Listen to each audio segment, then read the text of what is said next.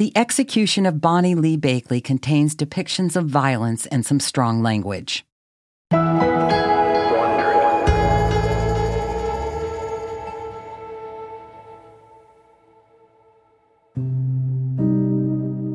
Bonnie Lee Bakley's lifelong pursuit of fame ended at a Hollywood Hills cemetery on a cool, clear Los Angeles morning. Ironically, it lasted just 15 minutes. It was May 25, 2001, 21 days since Bonnie's murder. Her family wanted to bury her in New Jersey, but Robert Blake fought them. He said he wanted their daughter to be able to visit her mother's grave while she was growing up. Bonnie's family refused to attend. Her sister Marjorie told the press, I didn't feel I ought to stand next to the man I believe strongly killed my sister. Blake was the first to arrive. He stepped out of a dark SUV carrying his and Bonnie's baby. He wore a navy suit and striped tie. His hair was dyed black, styled high in the front. It blew back in the breeze as he strode across the lawn to the gravesite. About a dozen people joined Blake under a green canopy his adult children, a few of his friends, his lawyers, and the priest. None of them knew Bonnie. People stood quietly. There was almost no sound, just the soft clicks of news photographers snapping pictures as the pallbearers carried her casket. It was polished rosewood with brass fittings. On top was a huge bouquet of white roses. A Catholic priest began the service. He spoke a few general words about Bonnie. When he finished, Blake handed Rosie to his oldest daughter, Delinah. He placed one hand on Bonnie's casket. Then he spoke. It's because of Bonnie that Rosie was born. It was her will, her conviction not, not mine. Her dedication that brought Rosie into this world. And for that, I thank God. And I thank Bonnie. When Blake was done, he sat down on a white folding chair, and the priest recited the Lord's Prayer. And that was it. The group of mourners headed back to their cars. Blake remained at the graveside alone. The casket was lowered into the ground, gently depositing Bonnie into her final resting spot. It wasn't a bad view. The Hollywood Hills in the distance, and just below her, the Warner Brothers lot.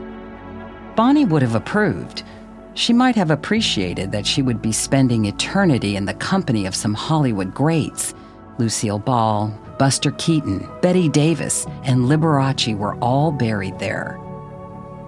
Blake paid for the funeral, and he picked the words for her gravestone In loving memory, rest in peace. Inscribed below it read, Bonnie Lee Bakley Blake. She finally got what she wanted.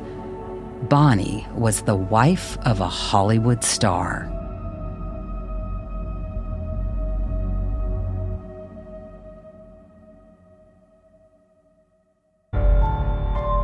From Wondery, I'm Tracy Pattin along with my co host, Josh Lucas. And this is Hollywood and Crime The Execution of Bonnie Lee Bakley. In our last episode, Blake took Bonnie on a honeymoon road trip. But Bonnie suspected Blake's itinerary included a shallow grave. Even so, she returned with him to LA and moved into his guest house. Then, Detective Ito convinced retired stuntman Duffy Hambleton to testify that Blake solicited him to kill Bonnie. The discovery of a calling card Blake used to communicate with Duffy shows he was trying to cover his tracks. Ito hopes they'll add up to a conviction in court. This is episode six The Trial Begins.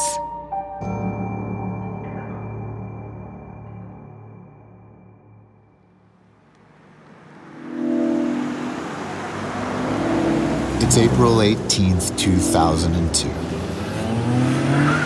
Detective Ron Ito is leading a convoy of unmarked cars up the 101 freeway toward Hidden Hills.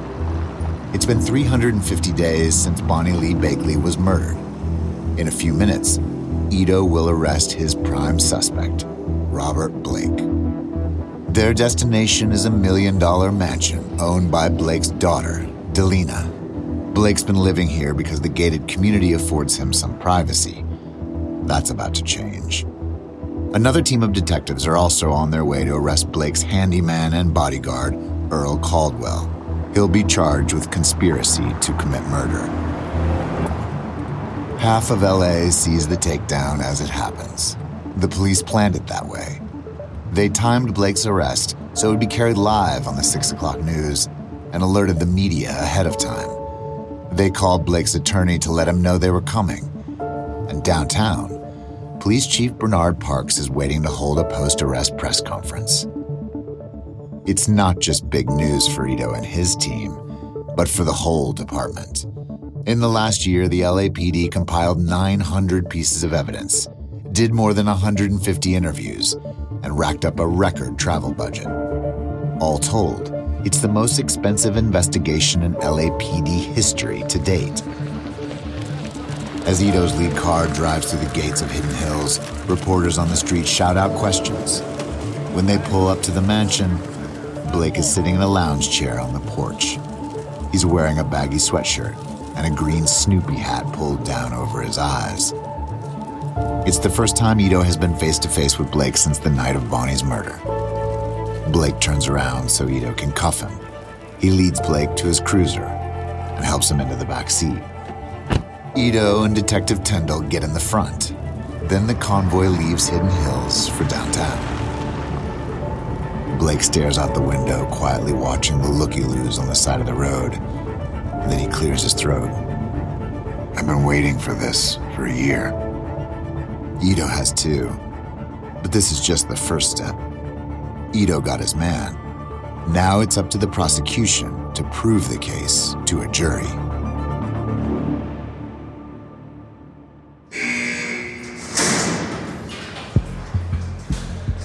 On February 17, 2003, Robert Blake shuffles down a corridor in the Los Angeles County Jail.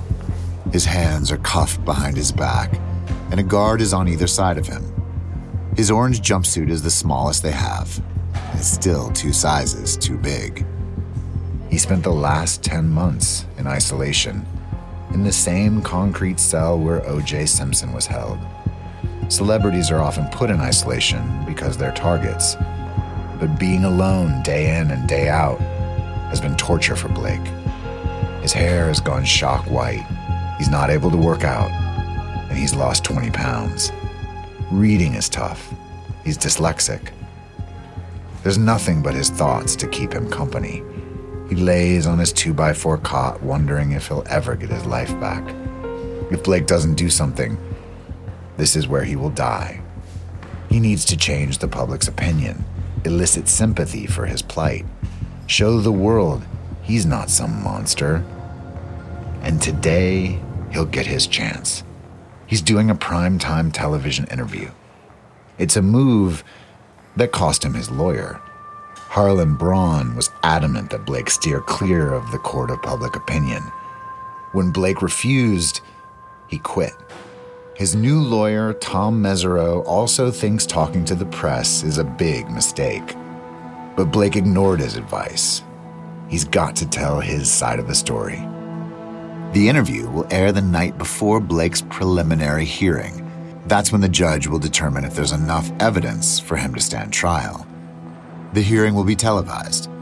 The prosecution will spend days painting him as a cold blooded killer, and he won't be able to say a word about it. But now, at least, America will hear from him first.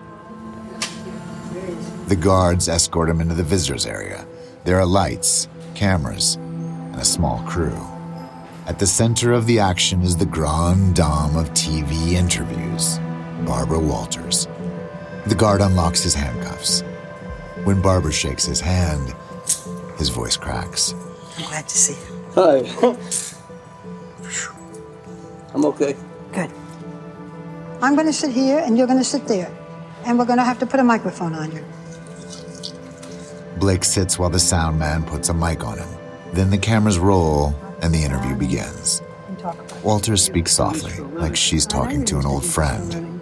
Robert, you've been in jail now for almost a year. How are you doing? Um, uh, in this place, it's, it's real simple. It's not how you're doing. You're alive or you're dead. It's all the stuff in the middle doesn't really exist too much. You wake up in the morning, you win. If you don't wake up, you win. Walters walks him through the night of Bonnie's murder, their dinner at Vitello's, Blake going back to get his gun, and then discovering Bonnie.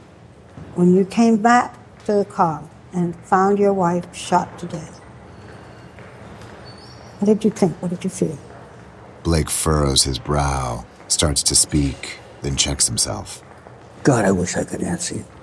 He grimaces, says it again. God, I wish I could answer you. Walters looks Blake in the eye and asks him the question on everyone's mind. Robert, are you innocent? Of course. Of course I'm innocent. Of course I'm innocent. But Barbara has another question. What if you are found guilty? What are they going to do to me? What are they going to do to me that they haven't done already? They took away my entire past. They took away my entire future. They took away everything I saved for. They took away everything I believed in. What's left for them to take? You gonna take my testicles and make earrings out of them? Walters also gives Blake the opportunity to speak directly to his baby girl, and he turns soft. What do you most wanted to know? Talk now to Rosie. There is something in me and something in every person, including you, Rosie, that's special, that's a gift from God. Blake doesn't know if his interview changed anyone's mind, but in this moment, there's only one person whose opinion matters Superior Court Judge Lloyd Nash. Blake's preliminary hearing begins the day after his interview airs. The prosecution calls 20 witnesses, including stuntmen Gary McLarty and Duffy Hambleton. The defense argues there are no eyewitnesses and no direct evidence. After nine days, the judge announces his verdict.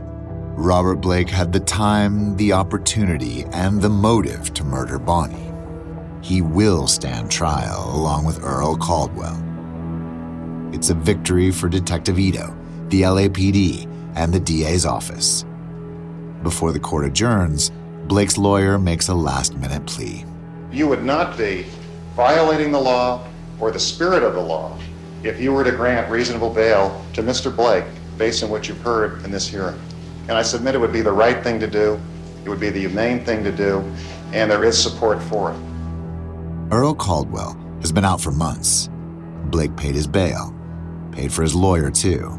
But the DA has argued that Blake should remain locked up. Now it's up to the judge, but no one, least of all Blake, expects him to be released on bail. He's charged with murder. I am going to set bail at a million and a half dollars. Blake looks shocked, then his eyes tear up. He'll be on house arrest and have to wear an ankle bracelet. But he's not complaining. It beats a concrete box.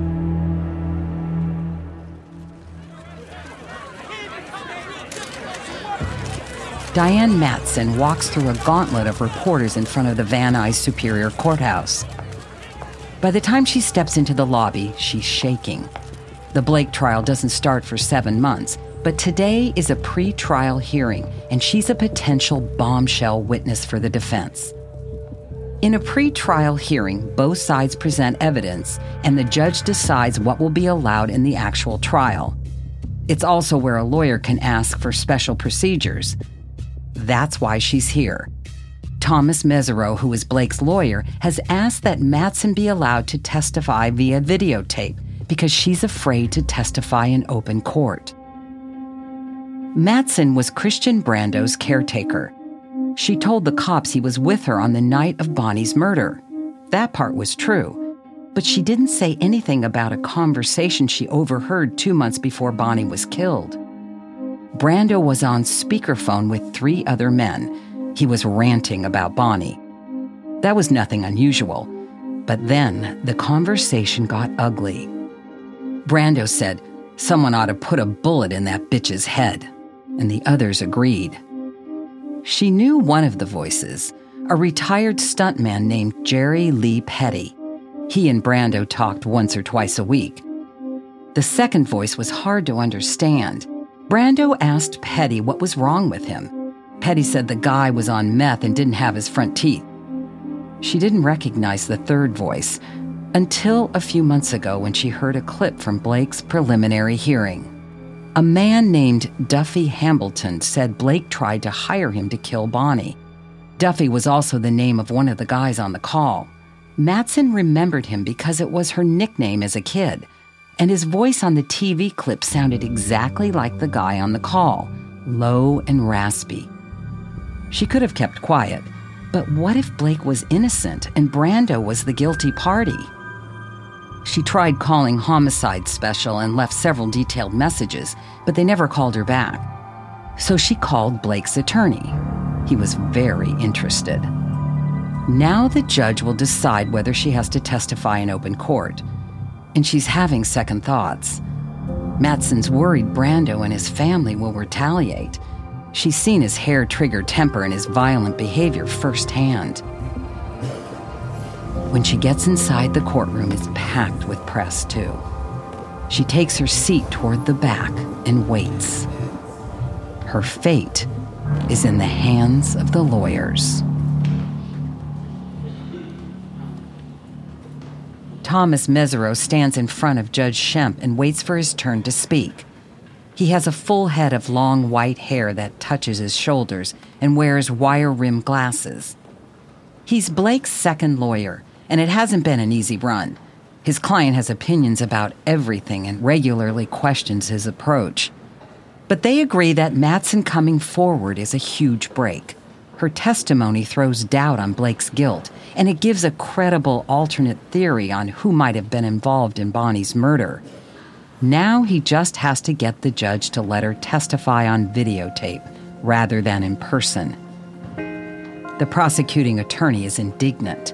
He tells the judge special procedures are reserved for terminally ill witnesses, and there's no reason to give special treatment to a witness with dubious testimony at best. After a brief back and forth with the lawyers, the judge sides with the DA. Diane will have to testify in open court so that the jury can judge her credibility for themselves. Mesereau may have lost this battle, but he still has Matson as his witness. Even so, as he prepares for trial, a new problem emerges his client. Blake is a micromanager constantly questioning the attorney's strategy. He's making it hard for Mesereau to do his job. Then he gets news about Diane Matson's testimony. On February 3rd, the judge rules on a series of pretrial motions.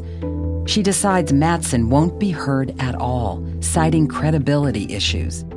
The press reports no other details. It's a blow for the defense. There goes their star witness. Three days later, Mesereau is out too. He quits, citing irreconcilable differences with Blake. Once again, Blake is without a lawyer, and the trial is postponed until February 24th. The judge tells Blake she hopes he has a new lawyer by then.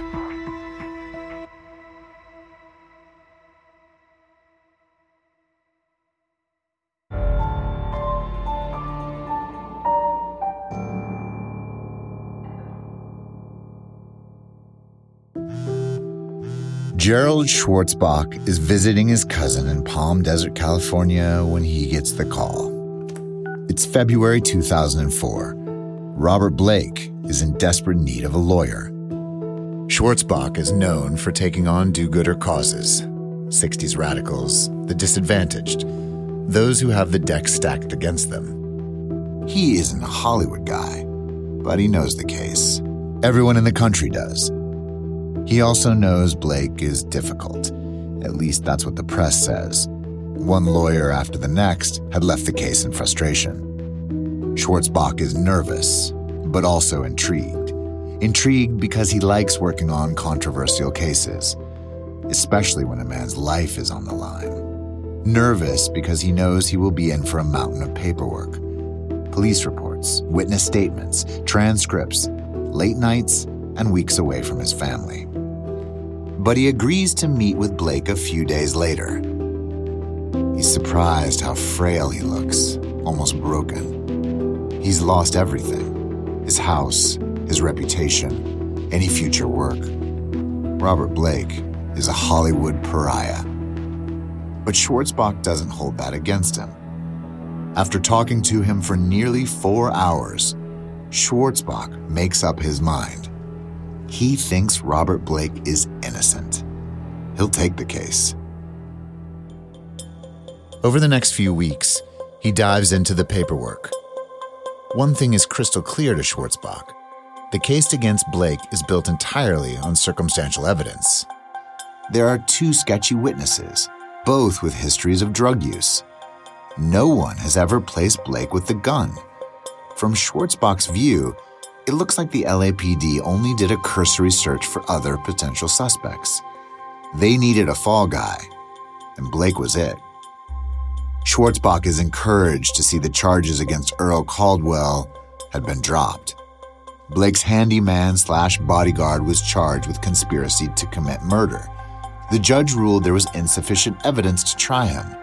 More proof that the DA was overzealous.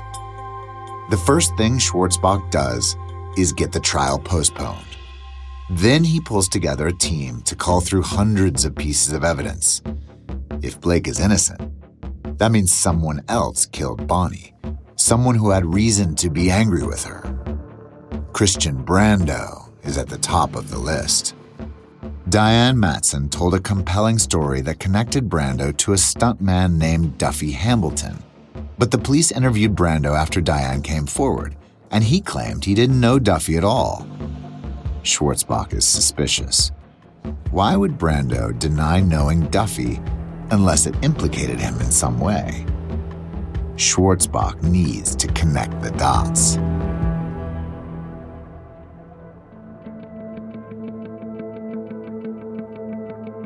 Brian Allen Feeblecorn is aware of the media circus surrounding the Blake trial.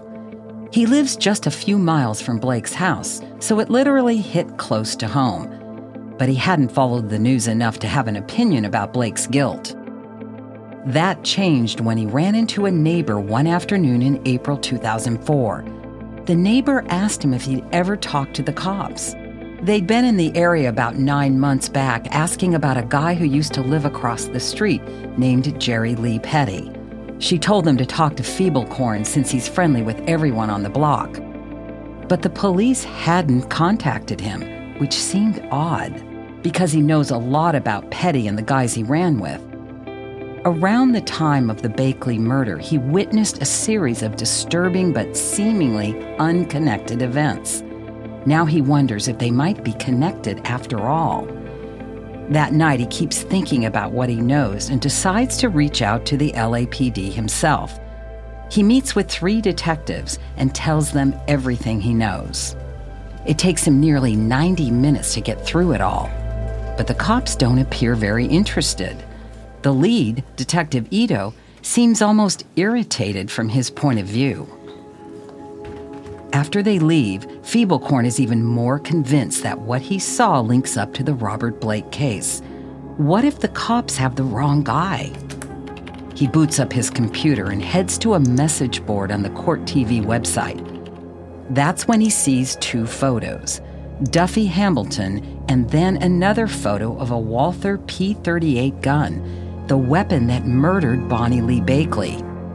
Both look familiar. He takes a breath, creates a fake screen name, and starts posting what he knows.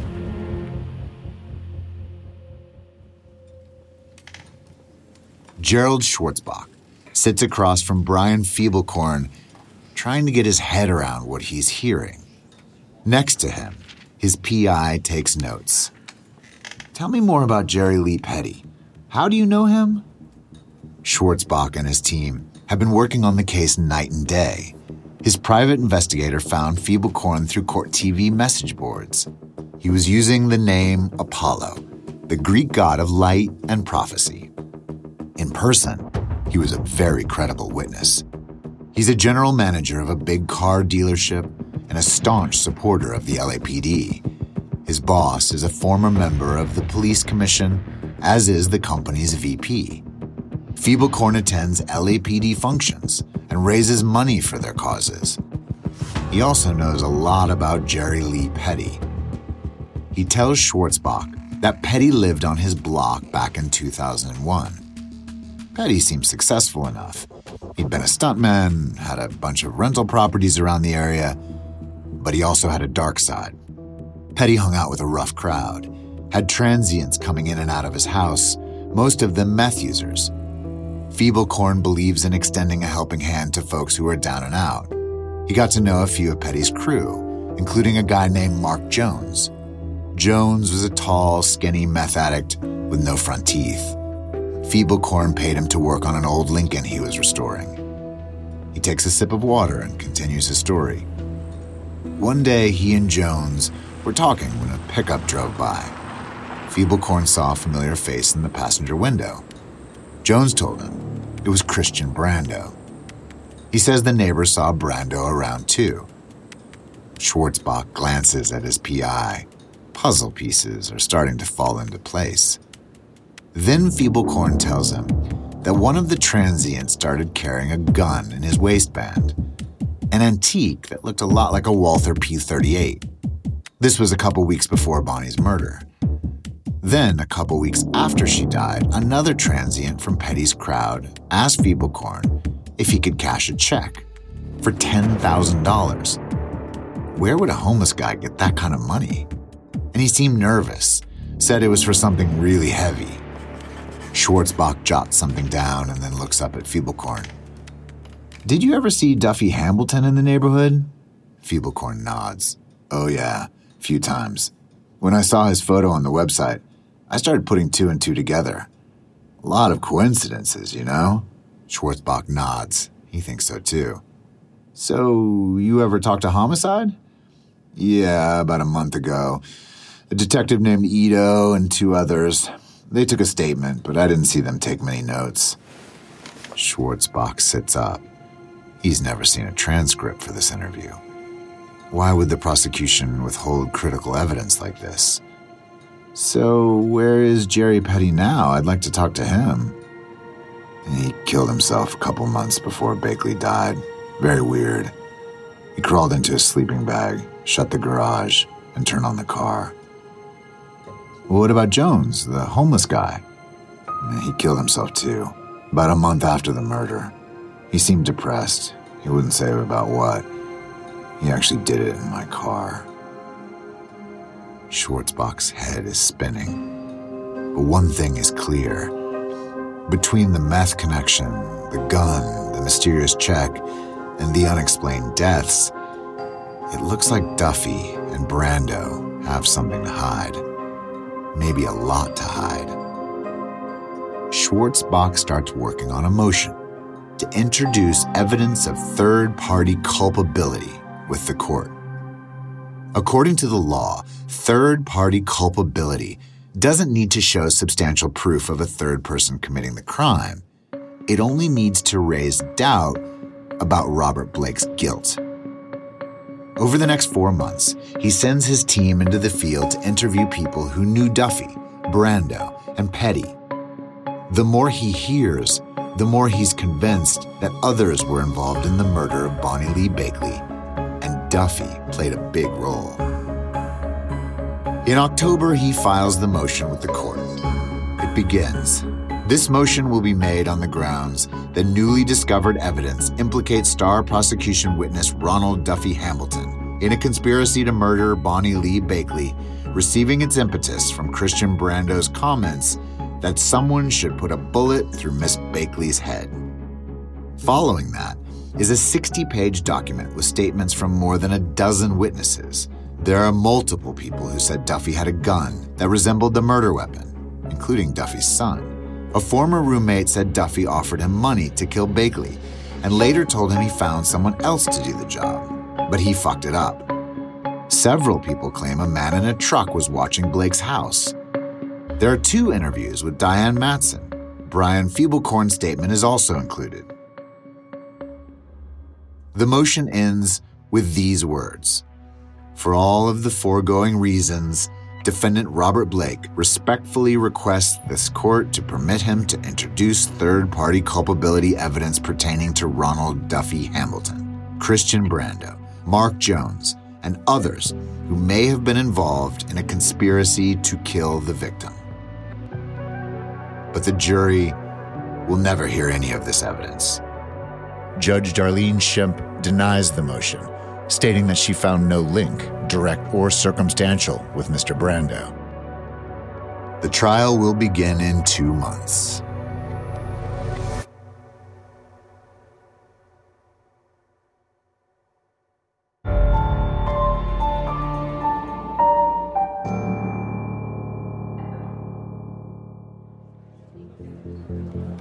Robert Blake's murder trial opens to a packed house at the Van Nuys Superior Court.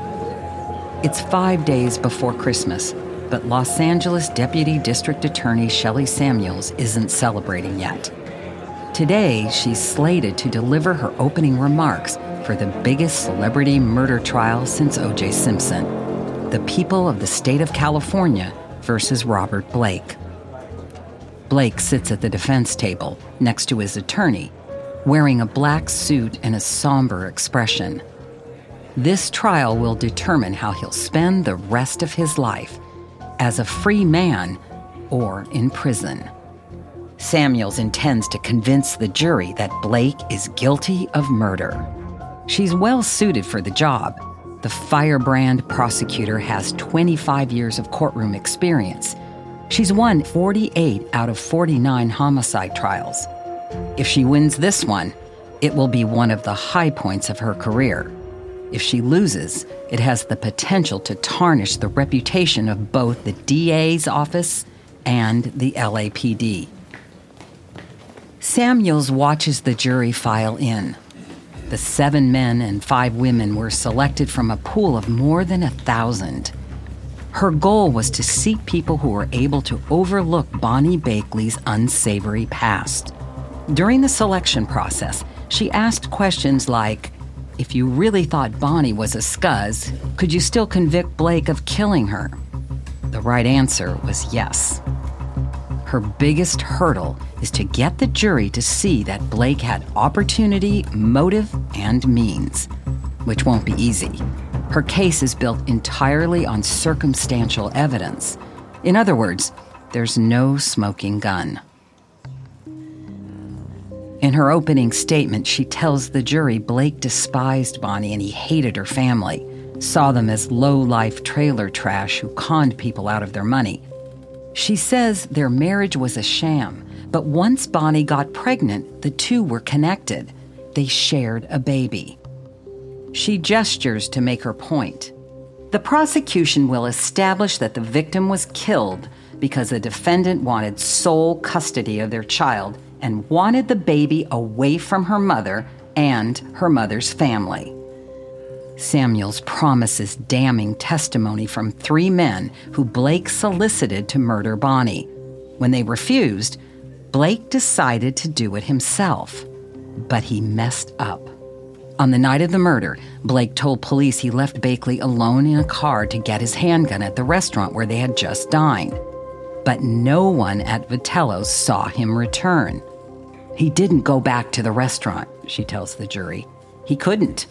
Shooting somebody in real life is a lot more traumatic than shooting somebody in the movies. His acting ability failed him that night. She tells the jury prosecution will prove beyond a reasonable doubt that Robert Blake is guilty of killing Bonnie Lee Bakley. Most opening statements can go on for hours. Shelley Samuels is done in 90 minutes. Defense attorney Gerald Schwartzbach knows that a circumstantial case is like a chain. Each link must connect so that the jury is led to the desired conclusion. His plan is to dismantle the prosecution's chain of evidence, link by link. That's something he's good at. He's known for his exhaustive research and for always being well prepared. Unlike Shelley Samuels, He's soft spoken and methodical. With his round glasses and trademark bow tie, he looks like he would be comfortable in an Ivy League faculty lounge. He walks to the jury box and begins his opening statement, speaking in a low and deliberate voice. He doesn't deny the marriage between Blake and Bonnie was loveless, but, he tells the jury, that didn't mean Blake murdered his wife. He says he will show that there is no evidence, direct or circumstantial, that he shot Bakley.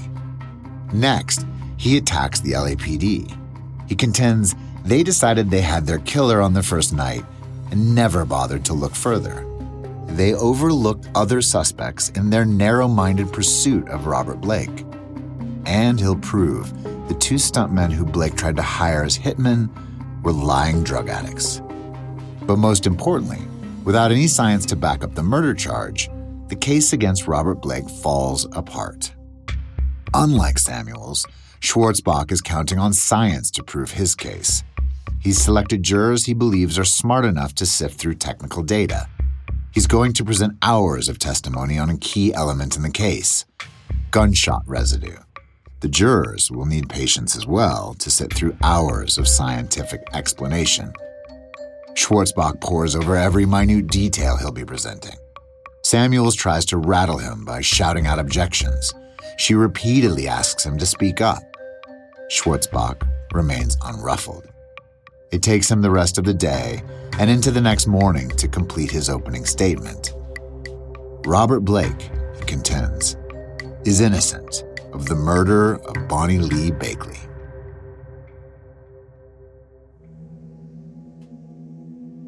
Shelley Samuels is going to tell the jury a story. A story that started with a one night stand and ended with murder. She begins with Bonnie's last meal at Blake's favorite restaurant, Vitello's. She calls a series of witnesses who state Blake seemed nervous from the moment he got to the restaurant, twisting his hair and making faces. He even got up to use the restroom and vomited in the men's room. After Blake paid the check, he and Bonnie went back to the car. The next time anyone saw him was when he was banging on Sean Stanek's door, telling him to call 911. She plays the tape for the jury. Fire paramedics, operate 38, address is emergency. Okay, we need a woman with speed. Address of the emergency. The section. How old is she? How old is she? 45 years She's 45 years She's old. She's conscious. Get an ambulance. She's conscious. Is she conscious, Robert? No. She's not conscious. She's breathing. Stanek tells the court while he was on the phone, Blake ran off, leaving Stanek alone with a dying Bonnie. Are you okay, ma'am? Okay, is Are you okay? Sir. She's breathing. She is breathing. Okay, you got something clean and dry to control it till we get there? Is the other gentleman still there to reported it? It's Robert Blake's wife. Okay, is he still there? When he came back, he sat on the curb with his head in his hands. He never went to Bonnie to comfort her. And three witnesses who were at the scene, including Stanek, said they saw him cry, but he never shed actual tears. Cops who were called to the scene also testified Blake was acting strange. When they got him back to the station to take his statement, one had to inform him Bonnie didn't make it. She was dead. Samuels asks how Blake reacted. He backed himself up in his chair and let out a boisterous cry, the detective says. He put his hands to his head. I noticed he didn't have any tears. It didn't seem like a sincere cry. The prosecution's point is clear. Blake was putting on a performance, but he didn't fool anyone.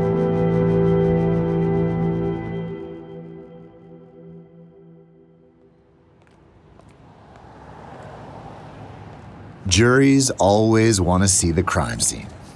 Usually, the closest they get are pictures. But the Blake jury is traveling to Studio City to see firsthand where Bonnie's killing took place. The judge tags along, wearing a suit instead of her black robe. Even Robert Blake is there. He avoids eye contact and stands off to the side. His face is grim. First stop is Vitello's, where Bonnie had her last meal with Blake. Jurors stare solemnly at table number 42, where the couple sat and Bonnie ordered ravioli and iced tea. Then they peek in the bathroom, where witnesses testified Blake threw up his dinner. Outside the restaurant, authorities have done their best to create the scene exactly as it was, save for the news helicopters circling overhead. A 1991 Dodge Stealth, the same make and model of Blake's, is parked in the same spot. The exact dumpster where the murder weapon was found is also there. Jurors walk around the car as if trying to imagine different angles the shooter might have pointed the gun. Others pause at different spots where witnesses indicated they were that night. Blake speaks with no one and seems almost invisible, like he's a ghost of the past.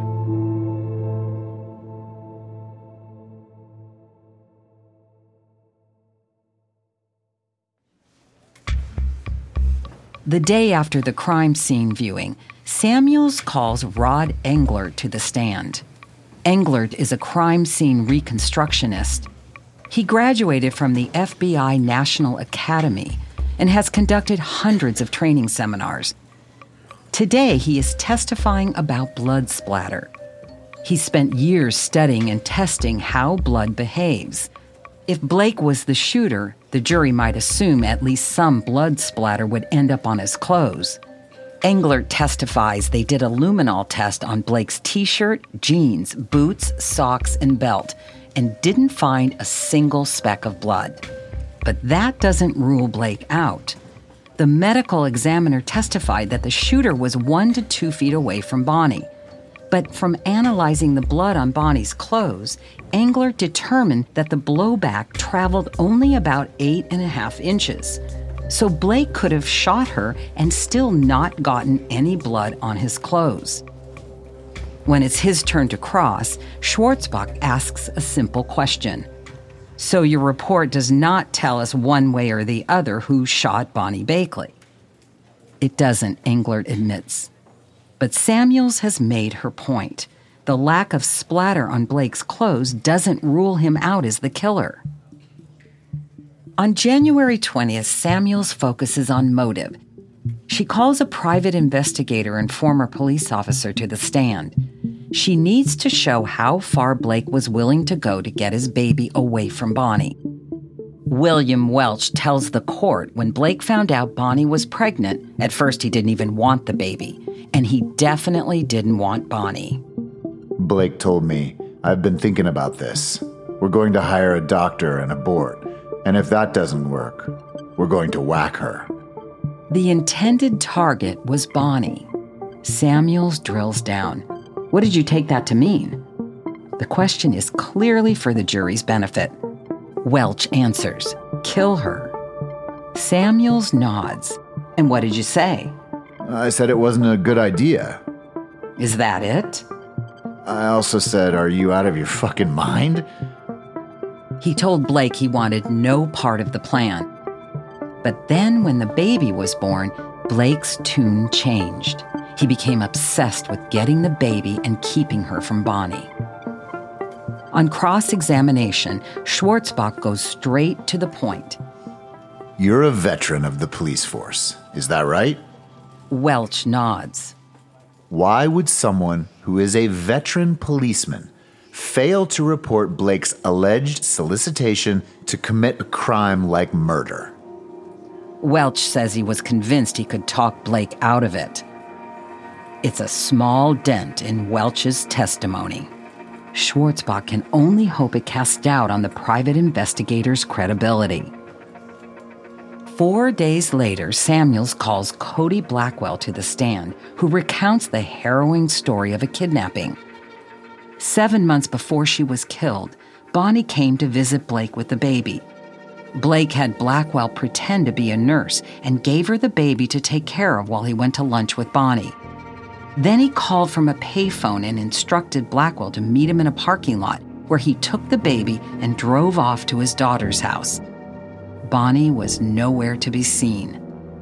When Blake came back, he was ranting and raving about Bonnie's family. He said, Just let them come to my place. I'll be ready. I'll shoot them dead and the birds can pick their bones. Blake was so worked up that Blackwell feared he'd killed Bonnie. When it's Schwartzbach's turn to question Blackwell, he asks her if she sold her story to Star Magazine for $8,000. She admits she did, but explains she was behind on the rent and she needed the money. Then Schwartzbach asks a pointed question, another version of what he had asked Welch. Why didn't she go to the police if she was so sure Blake had killed Bakley? Blackwell starts to sob. I'm really ashamed of this. I should have called them. I didn't because I thought I'd be arrested. Despite Cody Blackwell's tears, the point has been made. Blake was willing to go to extraordinary lengths to get his baby away from Bonnie. But there's a big difference between kidnapping and murder. Samuels is counting on her star witnesses to prove that Robert Blake is capable of both.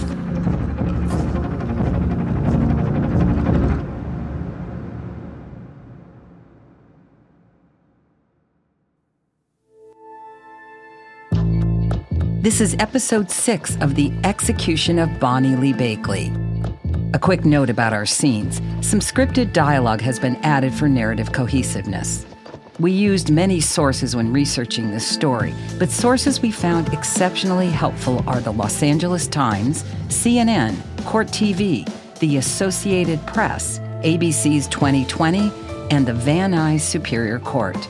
We also recommend the book Leaning on the Arc, a personal history of criminal defense by M. Gerald Schwartzbach. Our show was produced by Rebecca Reynolds, Jim Carpenter, and me for Hollywood and Crime. Our writers are Steve Chivers and Elizabeth Cosin. Our senior producer and editor is Laura Donna Palavoda. Sound design is by Kyle Randall. Audio assistance from Sergio Enriquez. For Wondery, our senior story editor is Rachel B. Doyle. Executive producers are Stephanie Jens and Marshall Lewy.